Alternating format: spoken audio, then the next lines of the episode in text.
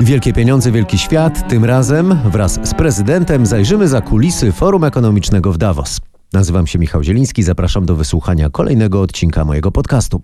Andrzeja Dudę zapytałem o jego stosunek do ocieplania się klimatu, o to czy zauważył dbałość o środowisko na forum, a także o to, co się mówiło w Davos o Polsce. Davos To było 50. spotkanie w szwajcarskim kurorcie. Przyjechało 3000 oficjalnych gości z całego świata. Wśród nich około 1 trzeciej stanowili światowi liderzy polityczni, poza tym naukowcy. Wśród nich ekonomiczni nobliści oraz przedstawiciele organizacji pozarządowych, dziennikarze oraz aktywiści, włącznie ze słynną Gretą Thunberg. Zdecydowana większość, około 2000 uczestników, to przedstawiciele wielkiego, naprawdę wielkiego biznesu. W odróżnieniu od polityków, naukowców i działaczy oraz dziennikarzy, przedstawiciele korporacji płacą za uczestnictwo. Warto wiedzieć, że członkostwo kosztuje w przybliżeniu co najmniej ćwierć miliona złotych. Wejściówka na obrady to z kolei koszt w przeliczeniu niemal 100 tysięcy złotych. Do tego dochodzi podróż i noclegi, a ceny w okresie forum są bardziej imponujące nawet niż otaczające Davos górskie szczyty. Wynajęcie skromnego dwuosobowego apartamentu na 4 dni forum kosztuje 50 tysięcy złotych.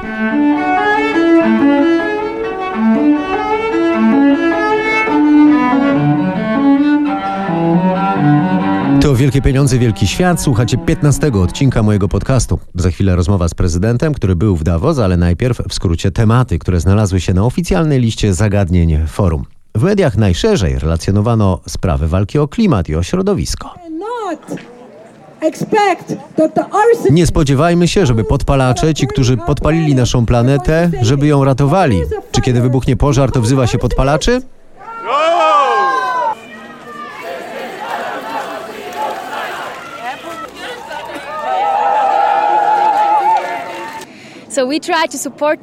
Próbujemy pomagać lokalnej policji radzić sobie z tymi złymi lewakami, ponieważ ci ludzie są bardzo niebezpieczni. Jak widać, wcale nie są pokojowo nastawieni, więc chronimy przed nimi szwajcarską policję. Tak było na ulicach Davos. E, Podobnie znacząca różnica zdań występowała na konferencji. Symbol alarmu dotyczącego ocieplania się klimatu, Greta Thunberg, oświadczyła, że Ziemia płonie. Our house Nasz dom wciąż płonie. Bierność nadal podsyca płomienie. Wzywamy, działaj tak, jakbyś kochał swoje dzieci ponad wszystko. Prezydent Donald Trump odpowiadał, że takie alarmy z przeszłości, koniec ropy, dziura ozonowa, okazały się przesadzone. I obiecał pieniądze dla międzynarodowej inicjatywy sadzenia drzew. Dziś mam przyjemność ogłosić, że Stany Zjednoczone włączą się do inicjatywy biliona drzew rozpoczętej na forum ekonomicznym rok temu. Bilion drzew, mówił Donald Trump, a Greta Thunberg na to? Nie chodzi nam o to, żebyś kompensował emisję płacąc komuś za sadzenie drzew, na przykład w Afryce, w czasie kiedy w takich miejscach jak Amazonia trwa rzeź drzew w znacznie większym tempie. W odpowiedzi były bankier, sekretarz Skarbu Stanów Zjednoczonych, Steven Mnuchin, pytał, czy ta młoda Szwedka jest jakimś głównym ekonomistą, żeby w ogóle zabierać głos. Głos zabrał natomiast szef inwestycji Wielkiego Funduszu Guggenheim, Scott Minert. Rzeczywistość jest taka, że dopóki gracze na rynku nie będą mieć zachęt finansowych, by podjąć tego rodzaju działania w trosce o swój interes ekonomiczny, wszelkie wysiłki tych, proszę mi wybaczyć określenie, dobroczyńców świata nic nie zmienią. Nie zmienią niczego w działaniach przedsiębiorstw. Skoro mowa o funduszach, w Davos mówiło się sporo o temacie, który znany jest nieco słuchaczom tego podcastu, o rosnącej na świecie górze długów. Od kryzysu finansowego banki centralne, mówiąc potocznie, drukują masę pieniędzy. Wyjątkowo nie wpływa to ani na dochody społeczeństw, ani nawet na poziom cen. Inflacji podlegają głównie ceny akcji, które w niektórych krajach osiągają historyczne szczyty. Jak mówią niektórzy, to bańka, która musi pęknąć i to niedługo. Poza tym pojawił się temat nierówności społecznych yy, i o tym, jak bogaci powinni dzielić się z potrzebującymi.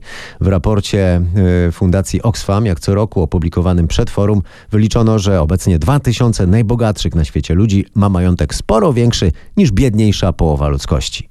I te różnice w statusie majątkowym rosną. Śpimy tu w Davos w śpiworach, bo uważamy, że decydenci nie tyle powinni zmienić sposób myślenia, ile sposób działania wobec bezdomności. Pokazując w ten sposób naszą obecność, próbujemy skłonić ich do działań przeciwdziałających wykluczeniu. Mówi organizator protestu bezdomnych w Davos Andrew Funk. No jeśli mowa o wykluczeniu, to wszystko wskazuje na to, że dopiero może ono nadejść. W oficjalnych dokumentach znalazłem pytanie do uczestników, zagadnienie, jak w nadchodzącej dekadzie wyszkolić i przekwalifikować miliard ludzi. Tu chodzi o nowe obszary gospodarczej i technologicznej działalności człowieka, w szczególności zaś o sztuczną inteligencję i robotyzację, które przewrócą rynek pracy, codzienne życie i w ogóle rolę człowieka w cywilizacji. uh. Sztuczna inteligencja jest bodaj najbardziej gruntowną zmianą, nad którą pracuje ludzkość. Bardziej gruntowną niż wynalezienie ognia, czy prądu, czy czegokolwiek, co ludzkość osiągnęła. To może mieć bardzo pozytywne skutki, ale też może rodzić wiele negatywnych konsekwencji. Na przykład technologia rozpoznawania twarzy może pomóc w poszukiwaniu zaginionych ludzi, ale też może być narzędziem powszechnej inwigilacji. Jako kraje demokratyczne o wspólnym systemie wartości musimy na tych wartościach zbudować podejście, które sprawi, że to wszystko będzie służyć społeczeństwo, że nie będzie w tym wbudowanego błędu, ale wbudowane bezpieczeństwo. Ostrzegał szef e, koncernu Google, Sundar Pichai, jedna z setek grubych ryb z wielkich korporacji, które współrządzą dzisiejszym światem. Oczywiście w trosce o swój interes ekonomiczny.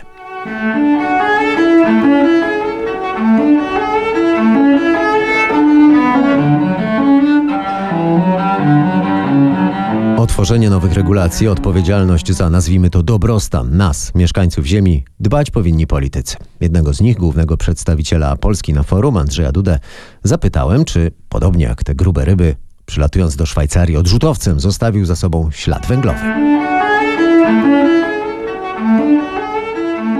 Odrzutowym. No tak, oczywiście, odrzutowym takim, jakie znajdują się mm, w naszej flocie powietrznej, którą dysponuje polski rząd i najwyższe władze. Ja oczywiście trochę żartuję, ale w ten sposób chciałem e, nawiązać do głównego tematu e, szczytu w Davos, głównego według mediów przynajmniej, no bo dziennikarze nie mają oczywiście dostępu do tego, co tam się dzieje, nie w pełni. E, Do Szwajcarii przyleciało 100 miliarderów, były tam dziesiątki prywatnych odrzutowców, plus samoloty państwowe. No a dyskusja miała dotyczyć głównie ograniczenia wpływu człowieka na klimat. E, Trochę to się nie schodzi. Czy pan prezydent tam rzeczywiście zauważył, że ten temat był wiodący? Raczej nie powiedziałbym, że był to temat jakiś bardzo wiodący. Był to jeden z tematów, które, które były i o których rzeczywiście y, dyskutowano. Mm, On się, można powiedzieć, przewijał przy okazji różnych innych także kwestii, które dyskutowano. Współpracy w ramach Trójmorza, no to wiadomo, że dyskutuje się także o odnawialnych źródłach energii na przykład. Ja najwięcej dyskusji, w których uczestniczyłem, mm, e, to, to były te, te, które właśnie dotyczyły współpracy w ramach Trójmorza, perspektyw rozwoju e, tutaj naszej części Europy i ten temat odnawialnych źródeł energii, a w efekcie także i oczywiście ochrony klimatu, em, także tutaj się pojawiał. Także to akurat jest ten ochrona klimatu, odnawialne źródła energii, czy, czy elektromobilność, to są takie mm, tematy, które pojawiają się przy okazji bardzo różnych kwestii, o których się dyskutuje w szeroko pojętej tematyce gospodarczej. No tak, bo to są konkrety, ale media przedstawiają to y, w, w takiej poetyce mocno emocjonalnej i mm, w Davos właściwie chyba główną postacią, sądząc po tym, co mówiło się w telewizjach, co się pisało w internecie, była 17-letnia y, Greta Thunberg, która wołała, y, że nasz dom, ziemia płonie, a z drugiej strony prezydent Donald Trump mówił, żeby nie przesadzać, że to raczej czarnowictwo. E, Sekretarz Skarbu Stanów Zjednoczonych, były zre- zresztą bankier Goldman Sachs, e, Steven Mnuchin, wysłał y, pannę Thunberg do szkoły i oceniał, że ludzkość ma y, większe problemy. Po czyjej stronie są w tej kwestii pana poglądy? Jako człowieka i jako prezydenta. No ja przede wszystkim e, zacznę od tego, że e, dla mnie naj, na, na pierwszym miejscu absolutnie są interesy Polski i, i, i naszego społeczeństwa, w bardzo szerokim tego słowa znaczeniu, bo także patrząc na przyszłe pokolenia. Ale z drugiej strony no mam pełną świadomość, że muszę patrzeć na to także i pragmatycznie i zdroworozsądkowo i tak się staram do tego podchodzić. To znaczy oczywiście my musimy chronić klimat, My musimy chronić także i powietrze, bo to jest dzisiaj jakby nasz podstawowy, bieżący problem, że mamy bardzo duże zanieczyszczenie, zwłaszcza w okresie zimowym m, powietrza, przede wszystkim w miastach, w dużych miastach. I tutaj musimy się, mm, musimy, musimy się przygotowywać i- do tego, żeby temu problemowi w pierwszej kolejności zaradzić. Więc tutaj rzeczywiście ograniczenie możliwości mm, palenia w, w, w piecach, przy- spalania węgla i wszelkich innych, wszelkich innych mm, e, no, form opału.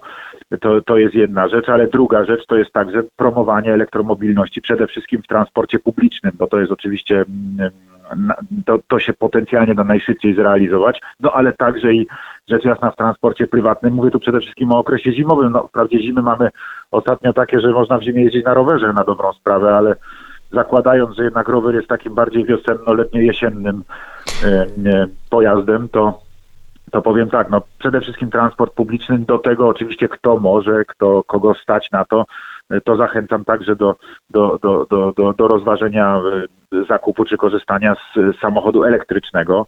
Y, Jest ich w tej chwili coraz więcej. Natomiast ochrona klimatu to jest proces wieloletni, bo to wymaga bardzo potężnych zmian w naszym przemyśle energetycznym. No właśnie, bo te samochody, ja sobie pozwolę przerwać, bo te samochody elektryczne są i tak na prąd. Czy tam e, pan prezydent spotkał się z takimi bezpośrednimi pytaniami e, dotyczącymi Polski jako e, poważnego emitenta CO2 ze względu na charakter naszej energetyki?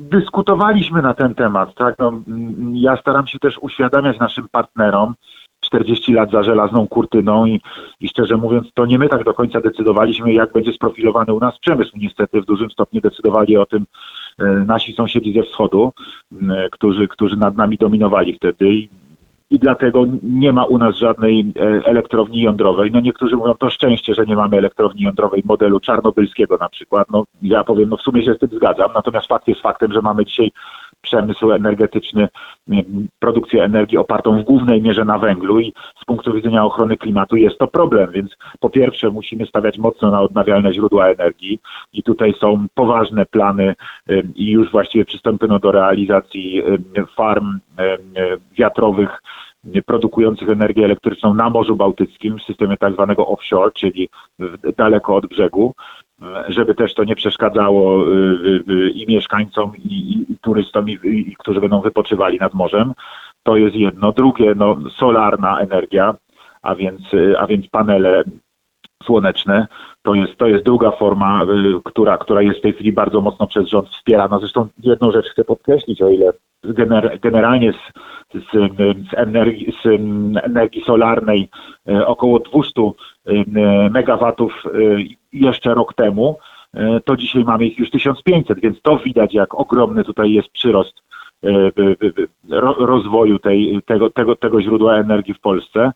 No, będziemy, będziemy stopniowo przekształcali nasz, nasz przemysł energetyczny, bo chcemy w jak najmniejszym stopniu emitować y, CO2, a więc w związku z tym także w jak największym stopniu chronić klimat, ale to się musi wszystko odbywać w systemie zasady Just Transition, czyli sprawiedliwej transformacji, to znaczy z uwzględnieniem potrzeb społecznych, z uwzględnieniem bezpieczeństwa społecznego, ym, bo, bo tutaj jest konieczne zachowanie miejsc pracy, bo tutaj jest konieczne to, żeby nie, nie uderzyć y, w, w portfele domowe, w portfele rodzin. Y, Tutaj konieczne jest chronienie Polaków przed jakimiś drastycznymi wzrostami cen energii elektrycznej. Jest cały szereg tych elementów, których my tutaj musimy pilnować i mamy tego pełną świadomość, więc nie możemy dać się też ponieść jakiemuś tutaj, prawda, hura fali tego, że nagle wszystko, wszystko będzie, wszystko będzie y, z energii odnawialnej, ponieważ nie jesteśmy w stanie tego w tej chwili zrealizować. Musimy to robić stopniowo, rozsądnie, w miarę też naszych możliwości. Y, Mam nadzieję, że one będą coraz większe, w miarę jak będzie się bogaciło nasze państwo i społeczeństwo, ale, ale to musi być robione tak, aby nie odbyło się ze szkodą dla ludzi. No tak, na to mają być też pieniądze z Unii Europejskiej, o które się teraz Polska, polski rząd y, stara.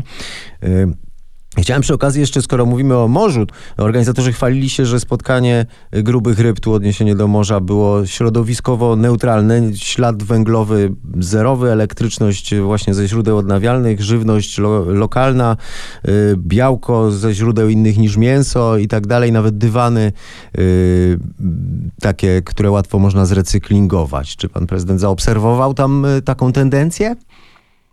Y, ja, ja obserwuję, panie redaktorze, taką tendencję w tym środowisku od bardzo dawna. Proszę pamiętać, że e, główny organizator, e, pan Klaus Schwab, jest, jest pochodzenia niemieckiego. Niemcy od bardzo dawna, bardzo mocno akcentują kwestie ekologiczne i od samego początku, jak jestem obecny na, na, na Światowym Forum bi- Biznesowym w Davos, tam jest duży, duży nacisk właśnie na, na kwestię ochrony środowiska i e, no, na przykład takie kubeczki do bieżącego używania, one nigdy tam nie były plastikowe, one tam zawsze były papierowe, więc e, nie- oczywiście, że coraz więcej tych elementów jest wprowadzanych, można powiedzieć w jakimś sensie z roku na rok. Natomiast tam zawsze te kwestie były, widać było, że zwraca się na to uwagę. Tam, tam nie ma, tam nie ma toreb, tam nie ma żadnych toreb plastikowych, e, tam są, tam, tam wyłącznie wręczane uczestnikom jakieś, jakieś torby czy, czy gadżety, e, to wszystko jest z płótna, więc no, widać, że, że, że, że ta dbałość o ochronę środowiska tam jest, no ale powtarzam jeszcze raz, ona odkąd ja tam jestem zawsze była.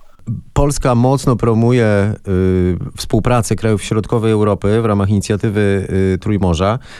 Jak ta współpraca była prezentowana w Davos i czy tutaj z roku na rok widać większe zainteresowanie naszym obszarem, który rzeczywiście może się pochwalić tym, że y, poziom życia mieszkańców tej części Europy y, szybko rośnie? Tak, to była. To był ten element y, Światowego Forum y, Gospodarczego, Biznesowego w Davos, który mnie osobiście najbardziej ucieszył. Był cały szereg dyskusji o Trójmorzu i y, nasza współpraca w ramach Trójmorza cieszyła się wielkim zainteresowaniem ludzi z całego świata, przede wszystkim ze Stanów Zjednoczonych. Mieliśmy cały szereg, cały szereg spotkań właśnie o perspektywach rozwoju współpracy w ramach Trójmorza a w związku z tym perspektywach rozwoju także i naszej części Europy. Był, były dyskusje z udziałem prezydentów, bo to chcę mocno podkreślić. Była pani prezydent Chorwacji, Koninda Grabar-Kitarowicz, był, był prezydent e, Łotwy, był, był, by- był także premier, premier Estonii. E, Mieliśmy właśnie taką, taką dyskusję w tym gronie z przedstawicielami biznesu i przedstawicielami światowych mediów, co dla mnie było bardzo mm, taką radosną okolicznością. Cała ta dyskusja odbywała się w Domu Polskim w Davos, e, który, który był tam który był tam stworzony na czas, na czas Światowego Forum przez, przez nasze wielkie firmy, przez PZU i PKO SA.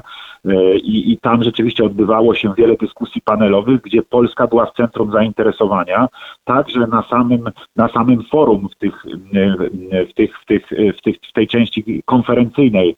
E, Dużo się mówiło na ten temat i bardzo wielu przedstawicieli i biznesu, i, i polityki, właściwie z całego świata mogę powiedzieć, e, pytało mnie o tą, o tą współpracę, e, o jej rozwój, było tym, było tym zainteresowanych, ale co dla mnie najważniejsze, powstają w tym zakresie w ramach Trójmorza nowe inicjatywy, z czego ja się bardzo cieszę, dlatego że największe, największe firmy obszaru Trójmorza stworzyły Radę Biznesu Trójmorza e, i, i zainaugurowały ją właśnie w Davos, a dodatkowo jeszcze e, PZU razem z bankiem Goldman Sachs stworzyły stworzyły mm, fundusz inwestycyjny CEE, e, do, który, który będzie pomagał e, inwestować w, inwestować w, w spółki Trójmorza, które są zgrupowane, 100, 100 największych spółek obszaru Trójmorza, które są zgrupowane w tym sensie notowań giełdowych w ramach wspólnego indeksu, tak zwanego indeksu Trójmorza, czyli właśnie CEE. Powstanie tego funduszu oznacza, że będzie jak gdyby łatwiej inwestować,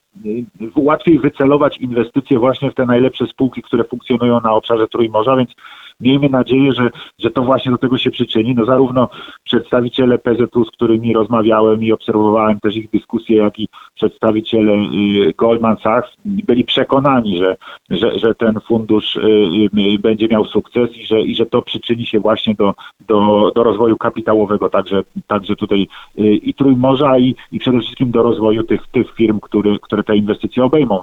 Ostatnie pytanie. Wiadomo, że pan prezydent spotkał się między innymi z szefem OPEC i z szefową Międzynarodowego Funduszu Walutowego. Czy były jakieś ciekawe rozmowy kuluarowe, takie, które pana prezydenta zaskoczyły, a dotyczyły tematów, które nas interesują w Polsce? Znaczy przede wszystkim, jeżeli chodzi o spotkanie zarówno z szefem OPEC, jak i, jak i z szefową Międzynarodowego Funduszu Walutowego, to y, y, one były dla mnie o tyle ciekawe, że no z szefem OPEC właściwie cała dyskusja nasza toczyła się wokół dwóch kwestii. Po pierwsze, ja pytałem o jego ocenę sytuacji na Bliskim Wschodzie, bo wiadomo, że państwa OPEC to przede wszystkim państwa Bliskiego Wschodu, mm, a więc problem no, Irak, Iran e, i, i, i cała ta sytuacja, która tam ma miejsce, jak, jak to może wpłynąć jak, na ceny ropy naftowej, czego oni się spodziewają i tak dalej, i tak dalej. No Więc to była jedna kwestia. A druga, dla mnie też bardzo ciekawa, takiemu zadałem pytanie trochę z uśmiechem, czy nie obawia się rozwoju elektromobilności, która może w efekcie e, no, wpłynąć na popyt na, na, na te paliwa, co które, które są bogactwem państw OPEC. E, I więc, a więc de facto dyskutowaliśmy o ochronie klimatu. I to też był ciekawy element naszej dyskusji. To wszystko się obracało wokół tych dwóch kwestii. E, Powiedział, że uważa, że po prostu każde paliwo będzie miało swoje zapotrzebowanie i, i, i, i, że się nie obawiają tego, że, że, że to spowoduje całkowity brak zapotrzebowania na, na ropę naftową, że jest też przecież kwestia produktów ropopochodnych, więc y, nie, nie, nie, nie powiedział jednoznacznie, że nie mają takich obaw. Natomiast, natomiast, y, natomiast szefową Międzynarodowego Funduszu Walutowego, panią Giergijewą, którą dobrze znam jako kiedyś jeszcze komisarza europejskiego, kiedy ja byłem posłem do Parlamentu Europejskiego, to miałem przyjemność się z nią spotykać i dyskutować o, o różnych kwestiach, więc troszkę się przywitaliśmy jak starzy znajomi, Y, ale, ale co mnie bardzo ucieszyło, powiedziała, że chce przyjechać przede wszystkim na spotkania Trójmorza, więc Trójmorze zaczyna e, mieć rzeczywiście ten walor światowy. Nie tylko się interesują Trójmorzem Stany Zjednoczone, nie tylko się interesują Trójmorzem Chiny, ale jak widać Międzynarodowy Fundusz Walutowy też się, też się interesuje tą współpracą i, i, i, i- wydaje mi się, że to jest ważne i, i, i obecność takich osób jak szefowa Międzynarodowego Funduszu Walutowego z całą pewnością doda y, spotkaniom w ramach Trójmorza prestiżu i, i jeszcze bardziej przyciągnie inwestorów i, i, i tutaj i, i ewentualnych kooperantów, więc więc takie, takie były te, te podstawowe, te podstawowe y, tematy, o których rozmawiałem z tymi, z tymi dwoma osobami. Natomiast w ogóle spotkań, no oczywiście, tak jak pan redaktor mówi, no było mnóstwo. No To są takie spotkania czasem na korytarzu, y, czasem y, przy kawie. Mm, Ale rzeczywiście to jest bardzo ciekawa, ciekawe, ciekawe spotkanie. Jest mnóstwo interesujących ludzi, którzy mają ogromną wiedzę i, i bardzo korzystne, żeby tam być. Także cieszę się, że Polska była tam reprezentowana, cieszę się, że byli nasi ministrowie, cieszę się, że e, był, był premier, że był wicepremier, e, że był minister finansów. E, Polskę widać w Davos wreszcie i to bardzo dobrze, bo jeżeli mamy ambicje, chcemy się liczyć, chcemy być w międzynarodowych gremiach, mamy ambicje wejść do G20, to musimy się pokazywać, musimy być widoczni, musimy być ofensywni i to się dzieje. Mówił mi gość podcastu Wielkie Pieniądze, Wielki Świat, Andrzej Duda, który był w Davos kolejny raz. I dodał, że tak mało śniegu tam jeszcze nie widział. Czy światowe elity, czy system gospodarczy stwarzają szansę właściwego reagowania na rosnące, przyspieszające wyzwania w interesie nas, mieszkańców planety? To pytanie pozostawiam bez odpowiedzi. To wszystko dziś. Zachęcam do subskrybowania i słuchania poprzednich odcinków.